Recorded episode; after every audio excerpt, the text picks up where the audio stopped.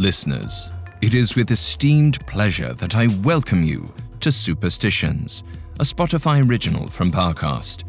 Here, rituals rule and folk beliefs reign. Whether it's pets to avoid or gifts not to give, each week's show explores the origins of unusual customs and signs of ill fortune and crowns them with a short story. I'm Alastair Murden. Today, I'm leading you to my homeland, the United Kingdom. While we Brits are a superstitious bunch, one group of believers lords over us all the royal family. While we've covered a few royal superstitions before, today we'll look at the superstitions near and dear to Her Majesty the Queen. As it turns out, even the most powerful leaders aren't immune to bad luck. Like nearly everything in the British monarchy, its superstitions have been handed down through history. One long standing belief is that if something goes awry during a monarch's coronation, it bodes bad luck. How bad? At his coronation, King George II forgot his chalice and thus faced a Stuart rebellion. King George III lost his sword and later the American colonies. King George IV's crown fell and he let Catholics into Parliament. The horror.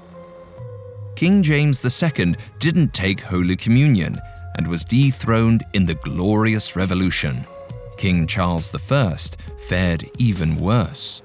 During his coronation, the royal scepter broke and in 1649, Charles was deposed and beheaded.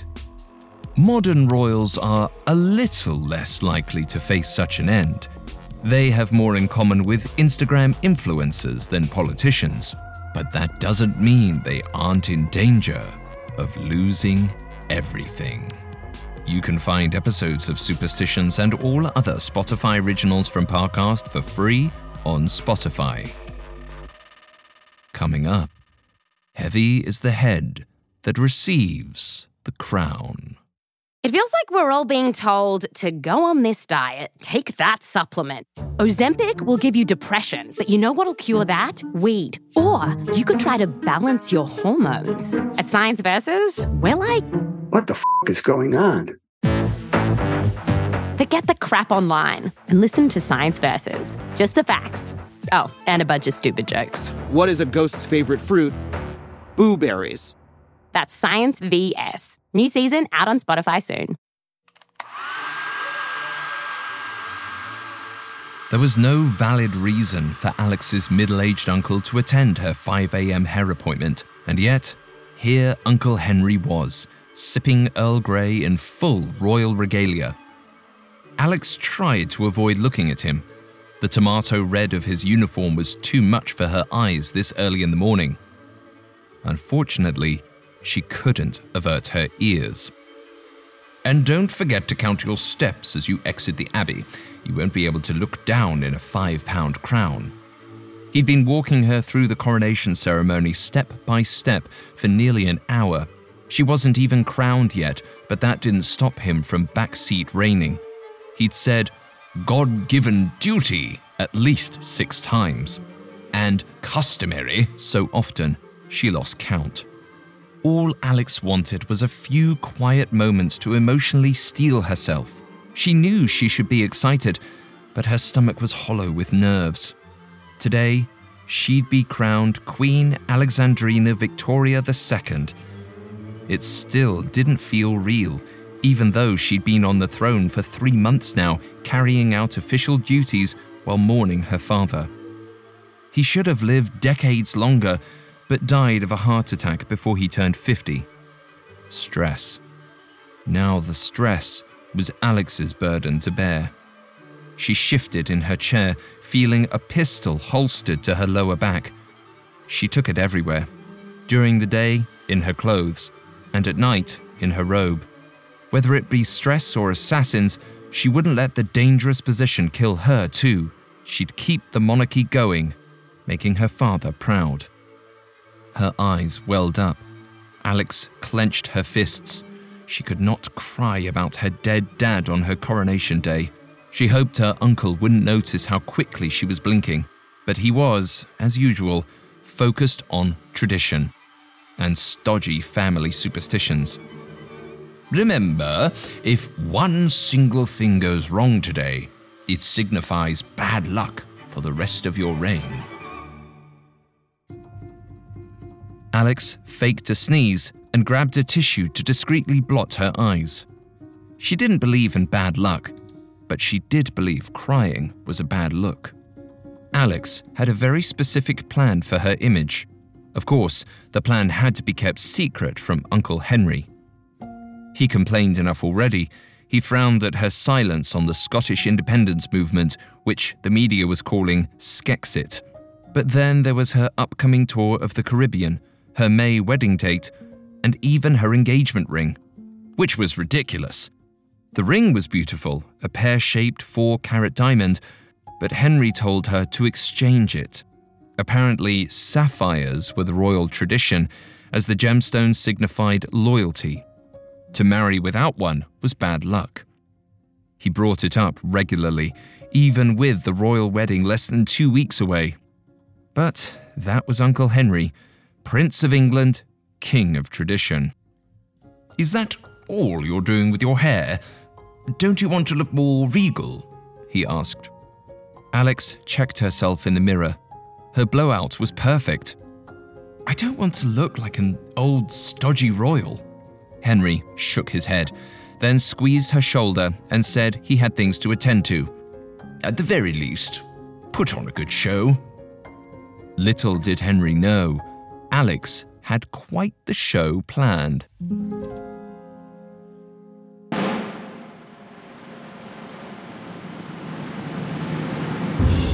That afternoon, Alix was crowned inside Westminster Abbey. She breathed deeply as the Archbishop flattened St. Edward's crown over her blowout. Her hair wouldn't recover the volume, just as she wouldn't recover a sense of normality. Still, pride bloomed within her. In this moment, it finally felt real. She was Her Majesty Queen Alexandrina Victoria II. The sense of her own power spurred her into action. Her inheritance was so fragile. Yet, despite Alix's horse drawn carriage, her Alexander McQueen gown, and her modern blowout, it seemed as if the public had no interest in their new monarch. Inside, seats went unfilled. The line outside the Abbey wasn't even as long as the one she'd seen circling the Covent Garden Apple store and the number of photographers and journalists was equally paltry. Reciting ancient oaths and being anointed with fetid oil wasn't going to keep her relevant. If it was going to last another century, the crown needed some Botox. As she stood at the altar, Alix looked at the crowd and the cameras. They looked back at her, disinterested, bored, one busy with his brand new iPhone. Time for her plan. As Alix rose, she lifted her chin too high, letting everyone see her face. Photo op number one. She tilted her head a little further back, feeling the crown slip on her hairspray. Perfect. Perfect posture. Then Alix corrected by nodding forward, letting St. Edward's crown topple off her head. The Archbishop screamed. The nobles gasped. Alix grasped the ermine, the crown's top cross skimming the floor. Cell phone cameras flashed across her eyes. She pulled her perfect, embarrassed face. Photo op number two. Even as the Queen, she was human as any of them. At least, she hoped the people of England would believe that. Pressing her lips solemnly, Alix lifted the crown up over her head Photo op 3. Then she crowned herself. Photo 4. Alix graciously rose to her feet, smiling, waving, and brushing a non existent speck of dust off her shoulder. The crowd ate it up, bursting into applause and cries of, Long may she reign! They might not have been paying attention before the ceremony, but they certainly were now. As Alix smiled politely over the Abbey, her eyes caught her Uncle Henry's. He was livid. After the ceremony, Alix avoided him, busily shaking hands with nobles, parliament ministers, and knights and dames of the realm. Each wanted to congratulate her and say, Nice save. By the time she made it outside and into her carriage, the story had caught fire. The streets of London swarmed with colourful coats, cameras, and flowers flying in the air. The people cheered her name, more people than she'd ever seen outside an Apple store. She was the hashtag relatable queen. For the first time that day, Alix's insides matched her broad smile. She was going to be the greatest monarch the country had ever seen. No ancient omen could stop her. Uncle Henry waited all of three hours to chew her out, taking Alix aside before their scheduled wave from Buckingham Palace's balcony. He gripped her arm, seething. A dropped crown! It's a sign, and not a good one. There are people thinking you're the next Charles I, or worse, George VI. Alix tried to stay calm. The one who lost the American colonies? The one who lost India. Much bigger hit financially, Henry answered. Alix sighed. She truly hated history. My point is, the fiasco is an open invitation for the Scots to rebel. How do we say Skexit won't happen under your watch? Because of this. Alix pulled up some highlights on her phone. The Sun dubbed it a royal save. Hashtag relatable queen was trending. A viral TikTok said she should play goalkeeper for Manchester United. See? The press is turning in England's favour. Alix wanted Uncle Henry to be proud of her, but he didn't say anything. And Buckingham Palace issued a statement that Her Majesty's neck is fine and she is honoured to serve our country. Henry's tones softened. Is your neck fine?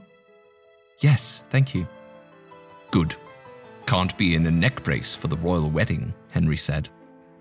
Alix figured that was as close to approval as she was going to get.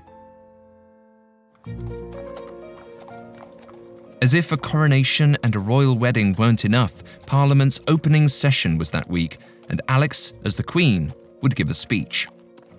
That morning, she rode a carriage to Westminster Palace, Big Ben chiming overhead and when the carriage stopped outside, no one opened the door for her. Alix tapped her Jimmy Choos on the carriage's Persian rug. While there were many traditions she was happy to cast aside, punctuality was not one of them, especially for her first opening of Parliament.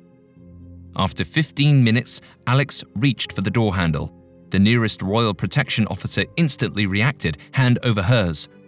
Not yet. Alix could no longer remain composed. What the devil is going on? Her protection officer nodded back at her. Waiting on the hostage, ma'am. Alix's heart fluttered in shock. Hostage? From which country? Why did we detain them? Or is it one of ours? The protection officer remained emotionless. Respectfully, ma'am, it's ceremonial. The tradition of taking a hostage from Parliament every time the sovereign visits to ensure your safe return. I'm sure your majesty now recalls. Alix didn't recall. Inside, her blood boiled. No good person took hostages. She would not be painted a villain. She wasn't Henry VIII.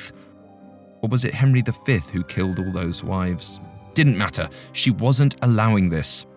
Before the protection officer could blink, Alix was outside the carriage. Two uniformed royal guards escorted a member of parliament, or MP, in her direction. Release the hostage, Alix commanded, lifting her nose a little higher. The guard's eyes flashed in confusion, but the captive MP was oddly chipper. Hello, Your Majesty. Nice to see you. Here I am, MP Tom MacLeod, detained at Her Majesty's pleasure. Alix greeted the MP with a handshake. A pleasure to be acquainted, Mr. MacLeod. However, it is not Her Majesty's pleasure to detain you. As I said, by the order of Her Majesty, Queen Alexandrina Victoria II, release the prisoner. Her protection officers stepped away. MP MacLeod spoke again. Respectfully, ma'am, It's no trouble to be held captive. I know I won't be harmed. Alix met his eyes. It's about principle. MP MacLeod looked annoyed, but Alix continued, now addressing the crowd of citizens and reporters around her. As we open Parliament today, I urge you and your fellow MPs to recall your duty to handle conflict in a civilised and kind manner, to lead our fair nation toward a future where no citizen unduly fears for their lives or feels the need for barbaric practices like hostage taking. We must be forward thinking, merciful, and see the best in our countrymen. Several in the crowd clapped, a couple even woohooed. Alix smiled big and gave another wave. Now, it is my understanding that we all have jobs to attend to. MP MacLeod, I'll see you in the hall for my speech. Alix flashed the cameras a winning smile and entered Parliament. Realistically, a group of overweight, middle aged politicians weren't going to hurt anyone, and even if they tried, she always had her gun.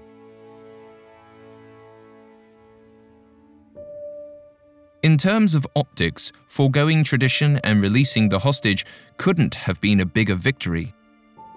At dinner that evening, Alix pulled more headlines to show Uncle Henry. Hostage? Who says? Her Majesty's refusal to host is toast of town. Queen takes take no prisoners literally. Free at last. Uncle Henry shook his head.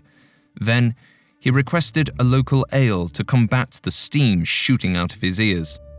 He didn't say anything to Alix for a long minute, scrolling on his phone.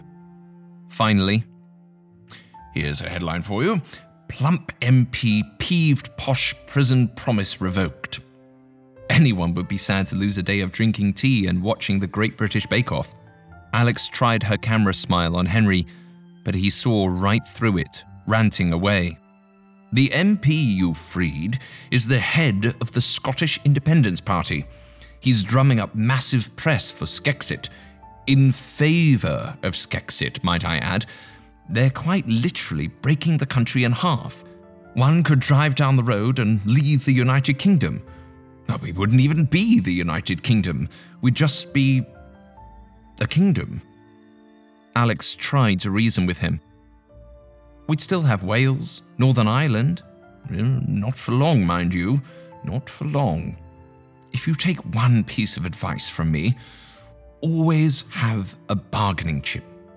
The entire point of the hostage is to prove your power. Don't let the next one go so easily. They ate in silence for a few minutes before he started up on Edward I, her ancient ancestor who conquered Scotland. Alix picked at her salmon, fighting shame. She knew she'd done right. Right? Henry's opinion was wrong. She was the queen, Skexit would fade to the back of everyone's mind when they saw her in her wedding dress. She was sure of it. She just had to get through the next 36 hours. Alix was asleep before her head hit the pillow. She was shocked to wake up before sunrise. Shock morphed into horror as she saw five masked men looming over her bed, brandishing swords. Up and 'em, Queenie, Grab a jacket. You're being taken hostage. Alix screamed. Where in hell were her protection officers? One of the masked men poked her bed with his sword, splitting open a pillow. Thousands of dollars of goose down puffed around Alix as the men urged her out of the bed. Her brain did somersaults as she picked her robe up off the floor and put it on. She tried to yell her officers' names, but couldn't recall who'd been on duty part of the new crop. They should have shot the intruders on sight. How did the swordsman get in? Who even carries swords? The House of Lords, that's who. As Alix realized, this was probably some absurd ritual began by a bored, drunk tyrant back in 1392, her head went fuzzy. Someone was. knockout gas. What a shiny sword. As Alix faded in and out of consciousness, she was gagged, handcuffed, and rolled in a Persian rug. Up next, Alix faces a much deadlier hostage situation. They're role models, nurturers, and to many, the ultimate best friend. But what happens when Mommy Dearest has a dark side, one that's more criminal than caring? Find out in the Spotify original from Parcast, Malicious Moms. Hi, I'm Vanessa Richardson, host of Malicious Moms. Every Sunday on Spotify, join me for a closer look at the moms who took their maternal instincts to illegal extremes. A beloved actress who would do anything for her child. A jilted ex who used her kids to take deadly revenge. Plus, a wife, a mistress, and an altercation with an axe you have to hear to believe. In this Parcast collection, learn the dire lengths some women went to help their children and how others used motherhood to carry out their misdeeds. Sometimes true crime can be a real mother. Follow Malicious Moms free and only on Spotify. Now, back to the story. A boom pulled Alix into lucidity. What was that? Where was she? It came back to her in spurts swords, knockout gas, some antiquated royal hazing ritual. But that didn't explain the screaming or the next explosion. She screamed, jerking and finding herself confined by an itchy rug. Alix wriggled, trying to get loose and popping her head out the end. She was in a car, speeding fast. Out the window, a city at night. London? She searched for a landmark the London Eye, the Tower Bridge, Harrods, and saw Big Ben. It was on fire. Smoke flooded the clock face. Another explosion rang out. They'd blown up Parliament. This was no ceremony. This was a coup. Alix cried out, shocked and angry, but before she could move, something hit the back of her head and knocked her out completely. Alix came to in some kind of wood. It was still dark outside, and she was handcuffed to a tree. She was still in her silk pajamas and robe, with La Mer night cream all over her face. Whoever took her left her engagement ring on, clearly unconcerned with robbery. Still, fear sunk in. Someone had bombed her capital. It was something from history books, not real life. Had anyone still been in the building? How could that happen? Uncle Henry would blame this all on the crown falling during the coronation, but a coup would have been plotted for months, long before the coronation. None of this could be her fault. She was doing her best, even if her best was crying uncontrollably. But if she could get out of here, get the situation under control, and continue with the wedding, it'd show the world the United Kingdom would not be toppled. Prove the unshakable power of the throne and give the people something good to focus on. Galvanized, she wriggled against the tree, trying to squeeze out of the rope. As she did, she felt something bulky in her robe pocket her pistol. But two masked figures approached her, one menacing her with a four foot sword. She tried to note any defining characteristics six and a half feet tall, brawny, didn't speak. Seeing her stare, Alix's captor swung the sword, chopping a branch off a nearby tree. The sharp weapon cut clean. A threat. Alix needed to buy time, give her protection officers and MI6 the chance to save her. She croaked through her dry mouth. Where'd you get the sword? His Majesty's armory, of course.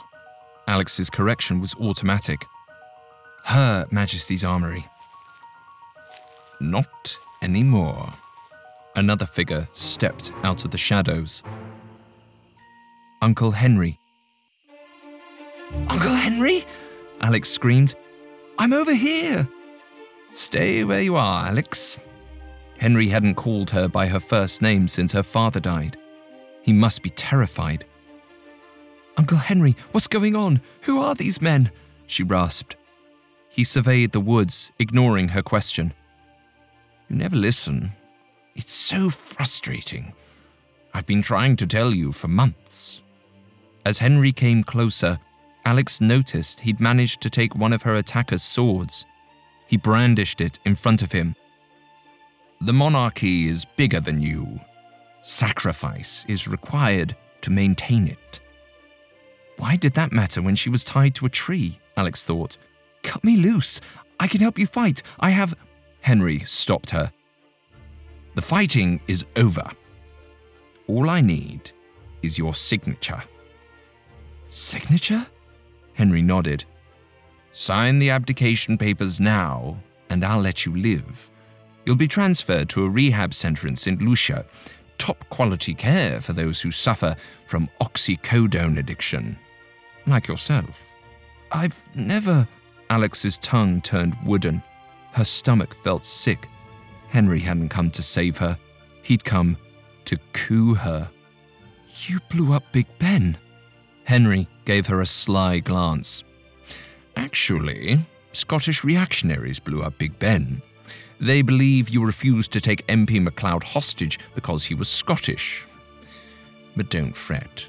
You have the chance to acknowledge the impact of spurning tradition. Naturally, you'll be checked into rehab before dawn. Alix knew every word was a lie. I won't sign the papers, she said.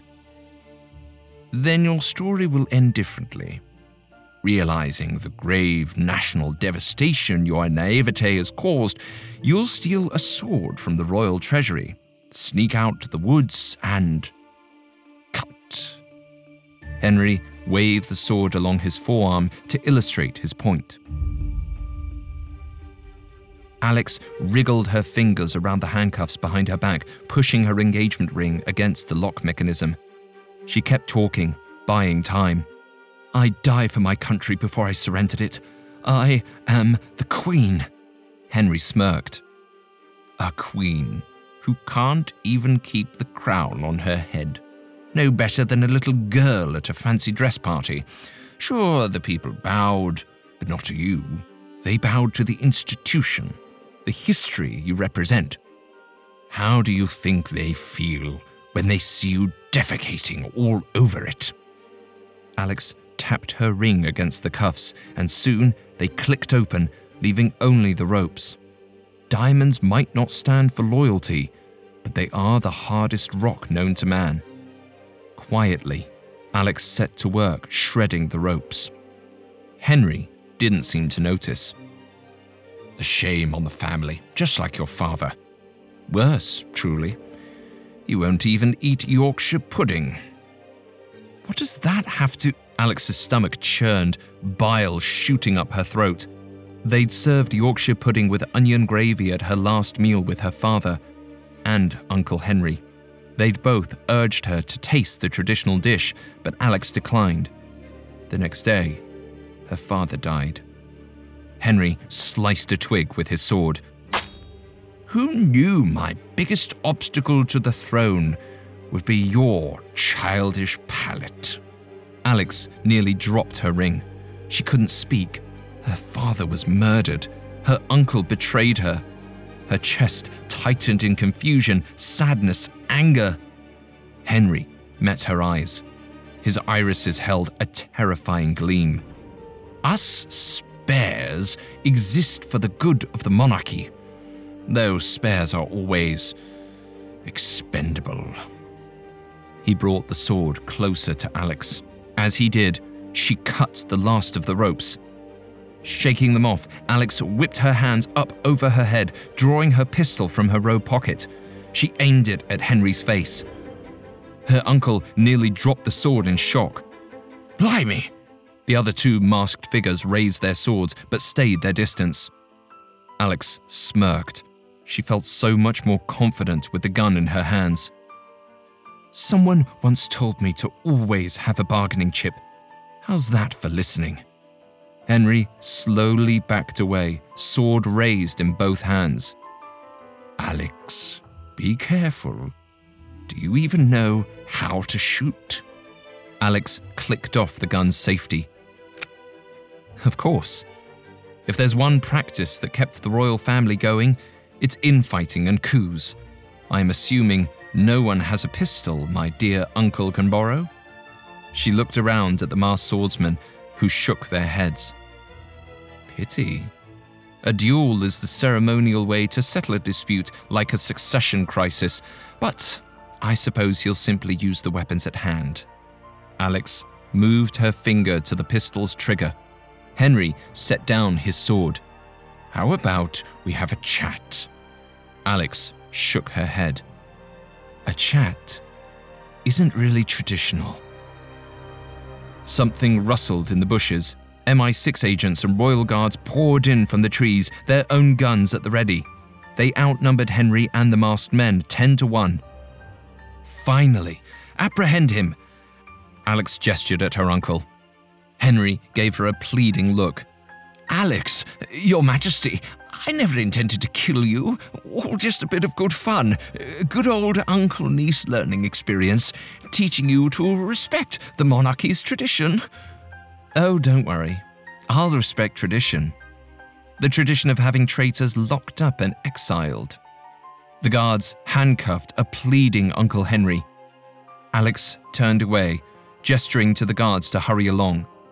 She had a royal wedding to attend. Standing in the church's foyer, Alix ran her hands along the white silk of her dress. She was giddy with excitement. Behind her, bridal attendants spread her red and gold veil. It was a nod to Vivek's culture, along with the peekaboo sleeves that showed off the henna on her hands and arms. She'd asked her henna artist to highlight her ring finger so no one would miss her wedding band. At the last minute, she'd swapped the plain gold for a ring studded with multicolored sapphires.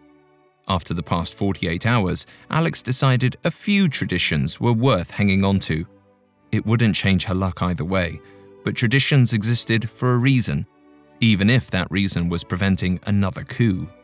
Alix had realized that moving the monarchy forward wasn't only about maintaining her relevance, but helping better her country.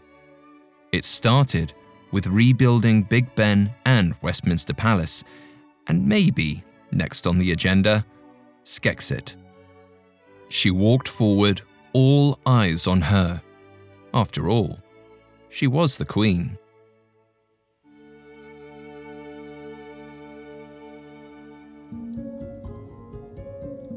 Royal weddings are steeped in as much ritual and ceremony as coronations. Much of that harkens back to Queen Victoria, who married her children and grandchildren into nearly every royal house in Europe. First, she believed a bride should wear a sapphire ring because it symbolizes loyalty. It might also be a variation on the bridal rhyme something old, something new, something borrowed, and something blue. The Queen also firmly believed in another rhyme Marry and May, rue the day. Defy these traditions, and, well, just look what happened to the last royals to marry in May without a sapphire Harry and Meghan. Of course, Harry's father, Prince Charles, did give Princess Diana a sapphire ring, and we all know how that marriage ended with a divorce that damaged the prestige of the royal family like nothing before. Ultimately, the various superstitions held by the British royal family all point back to one main concern preserving their power.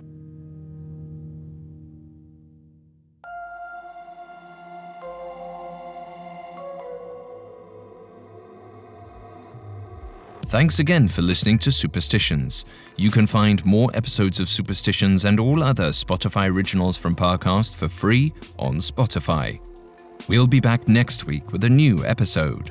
Until next time, be wary of the things you cannot explain. Superstitions is a Spotify original from Parcast. It is executive produced by Max Cutler, sound designed by Alex Button, with production assistance by Ron Shapiro, Trent Williamson, Carly Madden, and Travis Clark. This episode of Superstitions was written by Maggie Meyer, with writing assistance by Stacey Nemec and Greg Castro, fact checking by Anya Bailey, and research by Brian Petrus. I'm Alastair Murden.